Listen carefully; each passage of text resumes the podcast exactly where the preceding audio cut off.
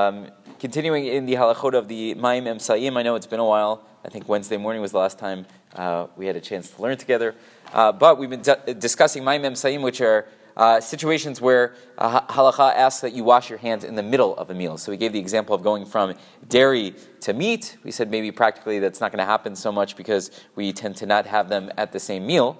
But in theory, if one was going from dairy to meat, they would be asked to wash their hands on top of other things. We also spoke about going from meat to fish or fish to meat.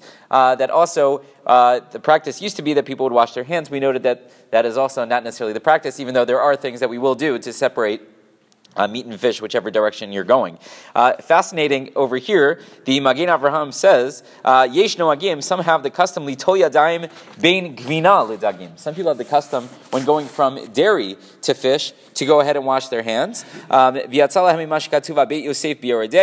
quotes the Beit Yosef in uh, his commentary to the Torah in uh, and Siman Pezayin, where he says, Disakana le'echol gvina v'dagim. The Beit Yosef says that it is a sakana, it's a danger to eat uh, fish with dairy. Don't worry, I don't have this problem because I don't eat fish. But let's say he brings down that it is a concern, and we mentioned uh, on Wednesday or whenever it was that chamira sakanta miisura, that we're much more careful in halacha when it comes to matters of danger than even when it comes to matters of like concern that maybe a prohibition is going to be violated. So if there is a danger between the two, maybe one should uh, wash their hands. However, the Magen Avraham says uh, kfar katav b'darkei moshe ta'ud sofer sham Yosef tzarich lomar dagim bibasar ayin sham. He quotes the Darkei uh, Moshe, who's the Rama, over there on that comment of the Beit Yosef, who says that this is a ta'ud sofer, it's a typo. It shouldn't say that there's a sakana, there's a danger uh, when eating fish and dairy, it should say when eating fish and meat together. So the Magen Avraham, the Rama, seem to say that when going from fish to dairy, no concern, no need to wash your hands, and on top of that, it wouldn't be a problem to eat them together. You should know, however, that the Pri Megadim, the Pitchei Tshuva, other Achronim, they say, well, maybe it's not really Ta'ut Sofer because they found a comment of uh, Rabbeinu Bachai in Parshat Mishpatim where he talks about how it's dangerous to consume fish with dairy except for butter. Butter is the exception, and therefore some people will make sure not to eat uh, fish with dairy uh, unless it's butter.